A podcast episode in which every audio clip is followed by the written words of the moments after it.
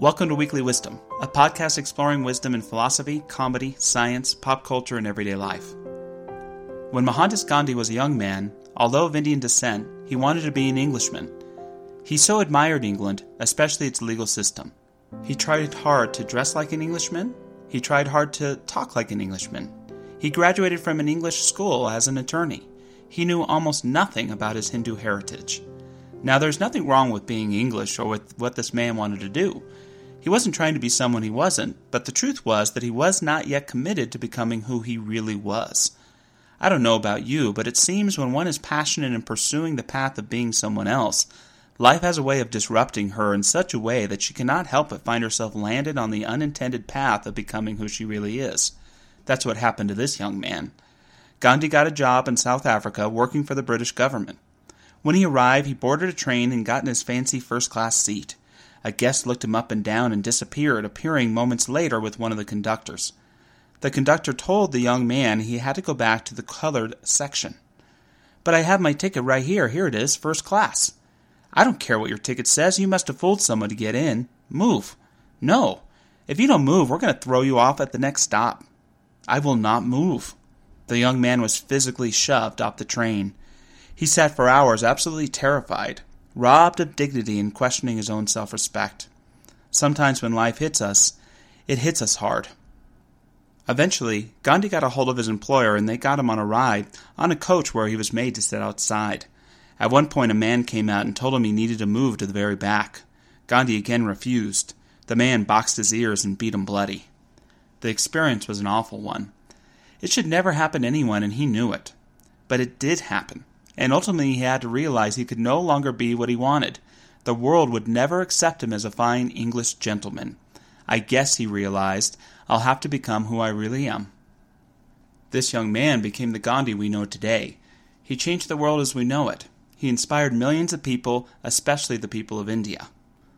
Although certainly so many of us could not even begin to imagine the kind of humiliation and disrespect that Gandhi went through, I think so many of us have in our own way been humiliated into, pushed into, disrespected into, claiming a more courageous way of being ourselves. This experience so offended Gandhi's soul that it led to a revolution through his deep knowing and commitment. He was now on a path of self discovery, which would lead to incredible selfless service. He would rediscover his Hindu roots through actually learning about Hinduism through Western interpretations. He would also discover Jesus, in particular his Sermon on the Mount. These helped Gandhi build a philosophy and spiritual practice of devotion to truth and social justice. He would share. If I found myself entirely absorbed in the service of the Indian community in South Africa, the reason behind it was my desire for self realization.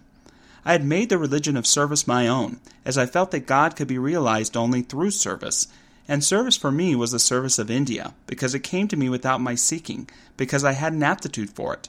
I had gone to South Africa for travel, for finding an escape, and for gaining my own livelihood, but as I have said, I found myself in search for God and striving for self realization.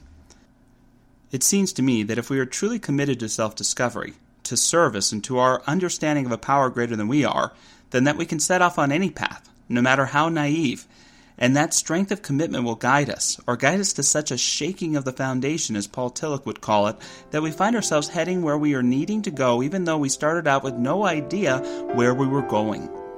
To do this requires trust in God, trust in ourselves, and trust in the process. It also requires the willingness to let go, to, as Joseph Campbell said, give up the life you have planned in order to live the life that is waiting for you. With a spiritual anchor, Gandhi teaches that we can continue to find guidance from God within. I believe that we can all become messengers of God if we cease to fear others and seek only God's truth. I do believe I am seeking only God's truth and have lost all fear of people. I do feel that God is with the movement of non cooperation. I have no special revelation of God's will. My firm belief is that God reveals himself daily to every human being but we shut our ears to that still small voice. We shut our eyes to the pillar of fire in front of us.